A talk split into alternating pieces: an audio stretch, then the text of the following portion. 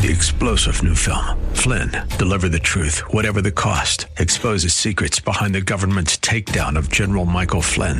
Flynn knew what the intel world had been up to. He ordered the first audit of the use of contractors. This set off alarm bells. He told the truth. He was the most dangerous person for Donald Trump to hire. They had to get rid of Flynn. Flynn, deliver the truth, whatever the cost. Available now. Watch it today. Go to salemnow.com. Salemnow.com. Revelation 22, 20, and 21. He who testifies to these things says, Surely I am coming soon. Then the Bible ends with these words The grace of the Lord Jesus be with you all. Amen. Welcome to The Barnabas Effect with Paul Purvis, Senior Pastor of Mission Hill Church, a multicultural, multi generational, multiplying church focused on shining the light and love of Jesus like a city on a hill. You're invited to visit any of the three locations in Temple Terrace and Tampa. For information and locations, visit missionhill.org. That's missionhill.org. Now, with today's message, here's Pastor Paul Purvis. Bible says in John 11, 44, the man who had died came out, his hands and his feet were bound with linen strips, his face was wrapped with a cloth, and Jesus said to him, listen to this, unbind him and let him go. Now, why am I telling you that? The disciples should have remembered that. When Lazarus was raised from the dead, he had been dressed like a mummy. His torso had been wrapped, his arms had been wrapped, and then separately, his head had been wrapped. And so Jesus raises us from the dead. He stands up. Can you imagine? He's like, well, keep breathe. Somebody get this off my head. I, I, can't move. Somebody. So Jesus says, take all the cloths off of him. So they're ripping. There's linen cloth everywhere. Not so when they come to Jesus' tomb. When they come to Jesus' tomb, the cloths are just laying there where the body was, neatly. And the head wrap, well, it was all folded neatly. if they would have been thinking, if they would have not been filled with their own preconceived ideas with what they thought was going to happen, they would have realized Jesus had done what he said he was going to do. But they didn't. We know that because in verse 8 it says the other disciples who had reached the tomb first went in and he saw and he believed. Now, I don't believe it's saying that John believed and understood. I think he realized, oh, yeah, he's not here. He's definitely not here. For as yet they did not understand the scripture that he must rise from the dead. Then the disciples went back to their homes. And that's what a lot of us do. We come into the presence of God and we have the ability to have our lives changed forever. But we make a choice. We turn around and go back our own way. We leave what takes place in church, in our quiet time, in a concert, wherever it is that God's speaking to us. We leave it like we're leaving a crumpled bulletin on a seat. And we go back to our lives. And that just tells me you can be surrounded by the miraculous and still choose the mundane. God's at work around you. Don't get stuck in the weeds. Don't miss the majesty of what God wants to do in your life. This moment, this opportunity that we get to live in, that He wants to use you for His glory. Don't get caught up in the mundane and miss the miraculous that He wants to work in your life. Look to Jesus. Look for Jesus. That's why Jesus came back, so that you could look to him. The writer of Hebrews makes that clear when he describes what Jesus endured on the cross. He said, We do this, we keep on by keeping our eyes on Jesus, the champion. Who, say the champion. He is the champion because when he died on the cross, when he was buried, when he rose from the grave, he defeated sin. He defeated death. He conquered anything that could conquer you. And that means that you are more than conquerors. We look to the champion who initiates and perfects our faith because of the joy awaiting him. He endured the cross, he disregarded the shame, and now he's seated at the place of honor with his God. That's who Jesus is. That leads me to what I really want you to understand. Jesus came back so that he could come to you.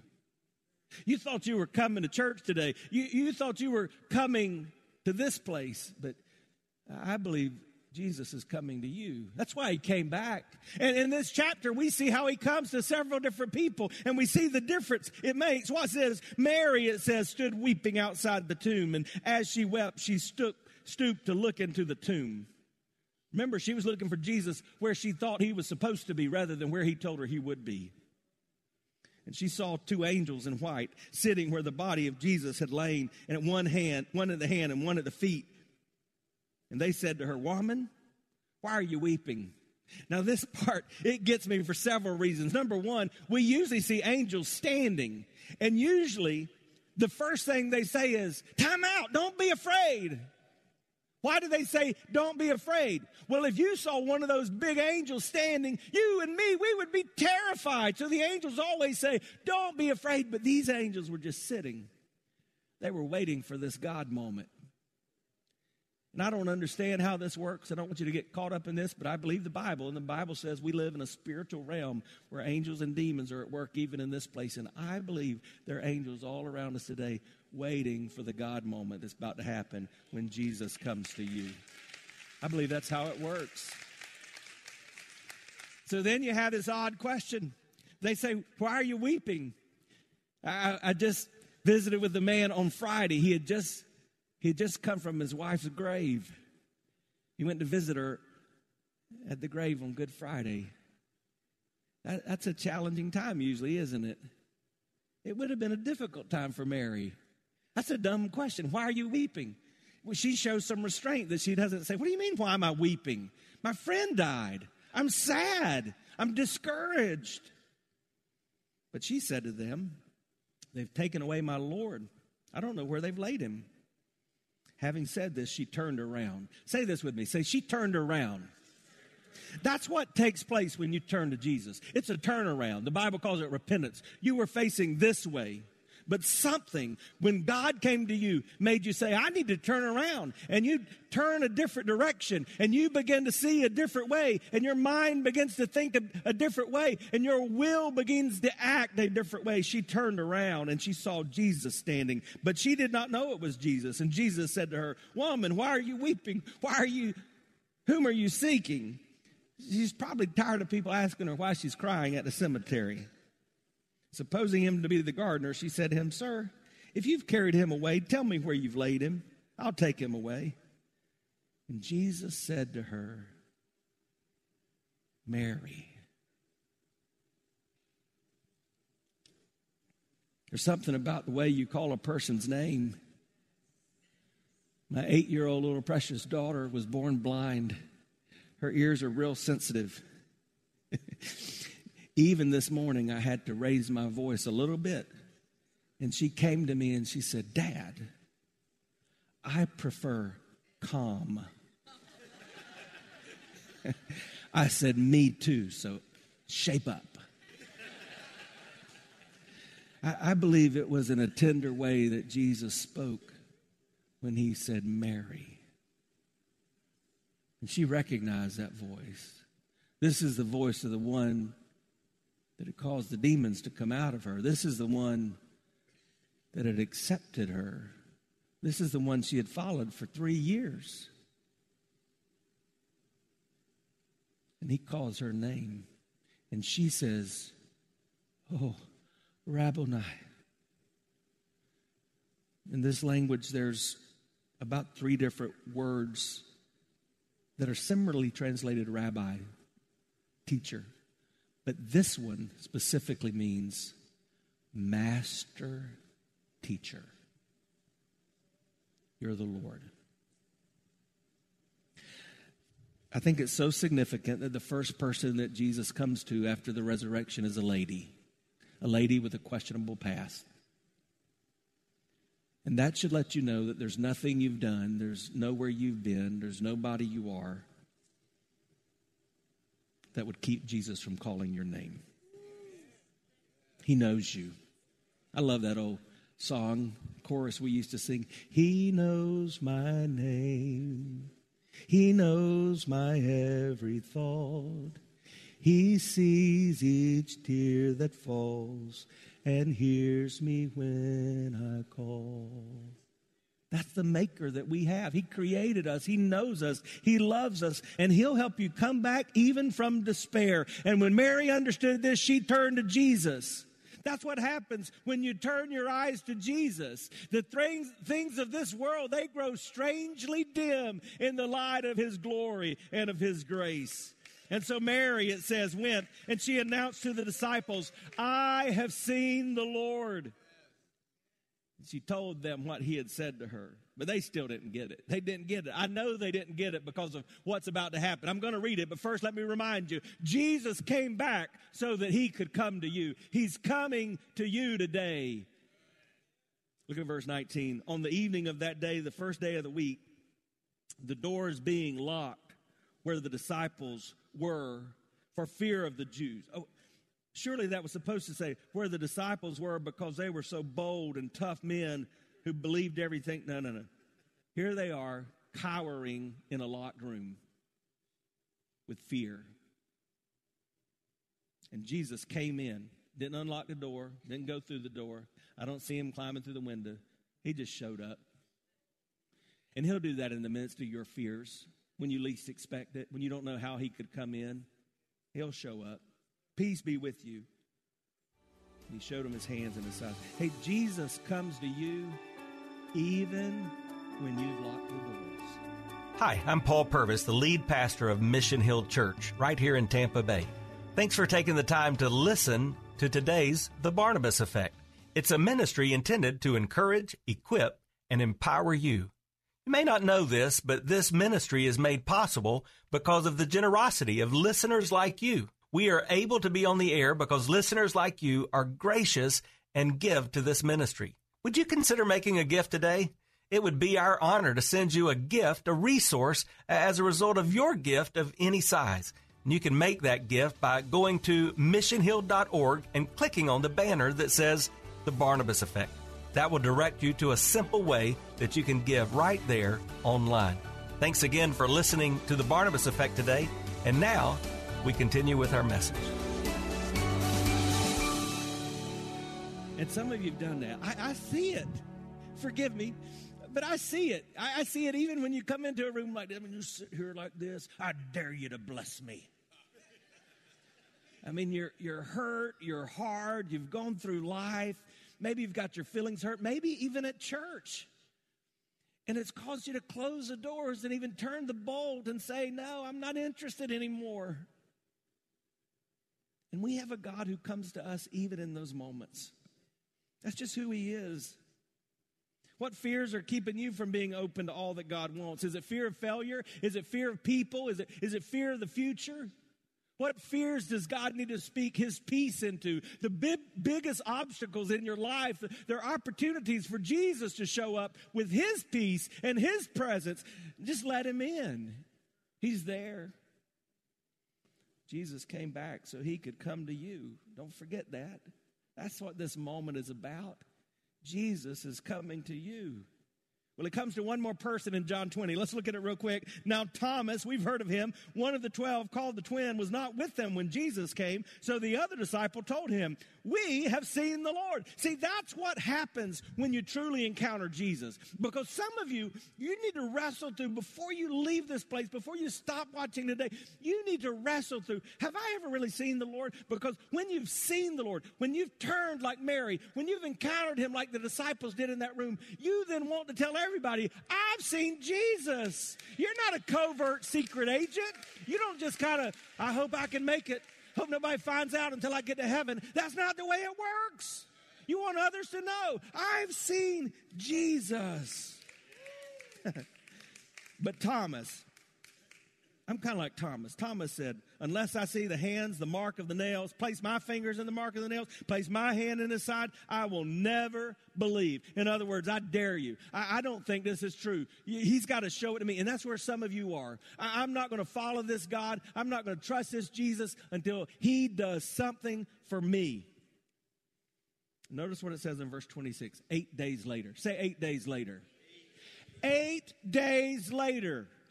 He let Thomas wallow in his doubt for eight days. And he may let you hang out there. There's a lot of chapters in the book of Job when he's going through his suffering, when he's trying to figure out where God is in the midst of pain. Maybe God's going to let you hang out. His disciples were inside again. Thomas was with them. All the doors were locked again. And Jesus came and stood among them. He just came and he said, Peace be with you. Then he turned to Thomas and he said, All right, big boy, put your fingers in these hands. Put your hands in this side. Let me show you who I am. Don't disbelieve anymore, but believe. And I believe Jesus is coming to some of you today and he's saying, Don't disbelieve anymore. Don't fail to trust me anymore. Don't turn away anymore. Don't, don't doubt anymore. Just believe me. Because Jesus comes to you even when you doubt. That's who he is. And that was the turning point for Thomas. Thomas says, Oh, my Lord, my God. Just like Mary, just like the disciples, Thomas understood when you see Jesus for who he is, you have no choice but to take the knee and say, Oh God, you are my master. You are my Lord. You are the one I need. You are all I can cling to. You're a doubter, a skeptic. I am. Hard to trust people. I have that challenge. But your doubts don't intimidate God. Just don't let your doubts define you. Choose to believe. You see, faith doesn't mean you have to have the answer to every question, but ultimately, faith is the answer to every question. What is Jesus bringing you today? He's coming to you. And maybe you're like Mary and you just need comfort. And Maybe you're like those disciples and you're living in fear. Maybe you're like Thomas and you're full of doubt. Jesus comes. He comes with all kind of gifts. He comes with acceptance. He comes with forgiveness. He comes with faithfulness. He comes with comfort. He comes and he makes his presence known. Is anybody alive on Easter Sunday, church? He comes to protect us. He comes to give us wisdom. He comes to give us strength. He comes to give us a way out from temptation. He comes to answer our prayers. He comes to guidance. That kind of stuff excites me as a follower of Christ. He comes to ease our suffering. He comes to give us rest. He comes comes to give us life. Life. That's the biggie. Because of Jesus, you can come back. Like David, you can come back from disobedience. Like Elijah, you can come back from depression. Like James and John, you can come back from dumb decisions. Like Peter, you can come back from denial. Like Mary, you can come back from despair. Like the disciples, you can come back from distress. And like Thomas, you can come back from disbelief. But this is the message of Easter. Because of Jesus, you can come back from death. Death does not get the final word. How did I begin this message? Jesus was dead. Hope was lost. The future was unclear. But today we celebrate Jesus is alive. Hope lives. The future is certain. And boy, that's comforting for me in these crazy days. It's been the most difficult year for most of our lives. Disease and death and chaos and conflict strained relationships, strained health, our finances are strained, and yet none of these can keep us down because of what we celebrate on this day. Jesus is alive. And this is very personal for me this year because it was just under a year ago that my hero, my pastor, that my dad, he breathed his final breath. And if I didn't believe what I'm saying to you, I would live my life in despair. But that wasn't the end. That wasn't the last time I'm going to see my dad. Because death does not get the final word. Because Jesus is alive, we can live. Jesus came back to come to you to give you life. That's the message of Easter says Jesus did many other signs in the presence of his disciples. They're not written in this book. Think about that. We celebrate the miracles. Most of us don't even know all the miracles written in the Bible. And John says that all the libraries, he goes on to say later, all the libraries in the world couldn't contain everything Jesus did just in those three years. Whatever you're facing, it doesn't limit my God. But these things are written so that you may believe that Jesus is the Christ, the Son of God, and that my, by believing you might have life in his name. And I just need you to know, as sure as I'm standing here with everything I've got, that's what you've got to decide today. Do I really believe that I have hope, that I have peace, that I can find comfort because I have life in the name of the Son of God? That because He's alive, I can live that because he's alive, I can face tomorrow. That because he's alive, I don't have to have fear. That because he's alive, whatever I face will be okay. See, some of you, you've never done that, even though you've kind of gone through some motions. Maybe you raised a hand or you prayed a prayer, you walked down an aisle, you were dipped or you dunked, you joined a church, you went to first communion or confirmation, you've been to a class, but none of it's given you anything because there's never really been a time where you did what Mary did, where you bent the knee and said, Oh, you're the master. You did what Thomas said, where you say, You're the Lord, you're the boss. That's what it means to follow Jesus. That's the only right response when Jesus comes to you.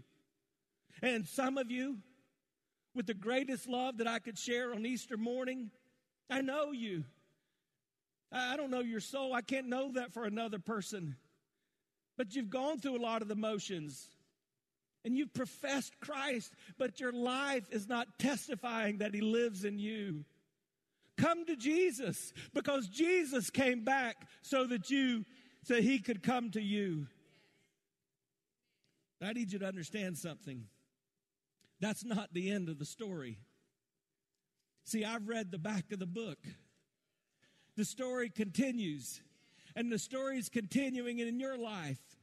This whole book is all about one hero. All those people's names that I've mentioned, they're no more the hero of this book than you're the hero of your life. There's only one hero. And I want you to tell you something. We've been reading the Bible through in our church this week. We've read every word of Scripture except these last two verses. I just want to read them to you from beginning to end. Here's what it says Revelation 22 20 and 21. He who testifies to these things says, Surely I am coming soon. Amen. Come, Lord Jesus. Say that with me. Say, Come, Lord Jesus. Say it again. Say, Come, Lord Jesus. Then the Bible ends with these words The grace of the Lord Jesus be with you all. Amen. Here's what I want you to know. One last, one last statement. We've been talking about the comeback of Jesus, the greatest comeback ever. But here's how the book ends Jesus came back, and he's coming again. He's coming again. The same Jesus who was born of a virgin, the same Jesus who lived that perfect, sinless life and died on a cross and was buried and rose again, he's coming back. And I don't know about you, but I want to be ready when Jesus comes for me. The Bible says that you and I were separated from God because of sin. That's not God's intent. He wants a relationship with you. We were created for relationship. It's not just something you did, sin's who you are. We're born with that nature. But the Bible says that nature is going to keep us from God if it's not dealt with. We'll be miserable on this side of heaven, and we'll die forever in a place called hell. But God doesn't want that. The Bible says that God so loved the world, that includes you, that He chose you, and He comes to you, and He wants to give you forgiveness and life. If you've never begun that relationship with Christ, if you've never bent your knee, I'm going to invite you to do that in a second. But if you do have that relationship with Christ, some of us need to commit to start living like we've seen the Lord, like we know He's alive, like we know He's come to us. So I'm going to pray. And, and for some that are a part of this, this is going to change your life forever because you're going to begin a relationship with Jesus. But for others of you that already have that relationship with Christ, would you take this moment and just do some business with God? He changed you, He's your Redeemer. Determined to live like that makes a difference. Let's pray together. You've been listening to The Barnabas Effect with Pastor Paul Purvis. The Barnabas Effect is here to provide listeners like you with biblical truth and spiritual encouragement. but it can't be done without your financial support. Go to missionhill.org and click on the Give tab. Your financial support helps us reach those seeking truth about God and themselves. Thank you for giving at missionhill.org. And join us weekdays at 9 a.m. for The Barnabas Effect with Pastor Paul Purvis on Faith Talk AM 570 and 910.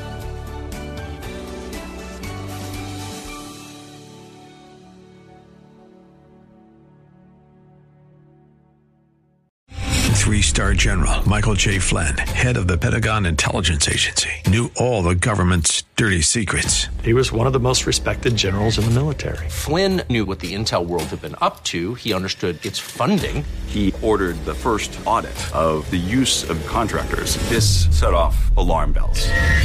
The explosive new documentary, Flynn, Deliver the Truth, Whatever the Cost, and covers the facts behind this scandal. Flynn told the truth. He was the most dangerous person for Donald Trump to hire. I find out the worst enemy that I'm going to face in my life is right here in America. They took my assessment and they wanted me to change it. And I was like, I'm not changing it. They had to get rid of Flynn.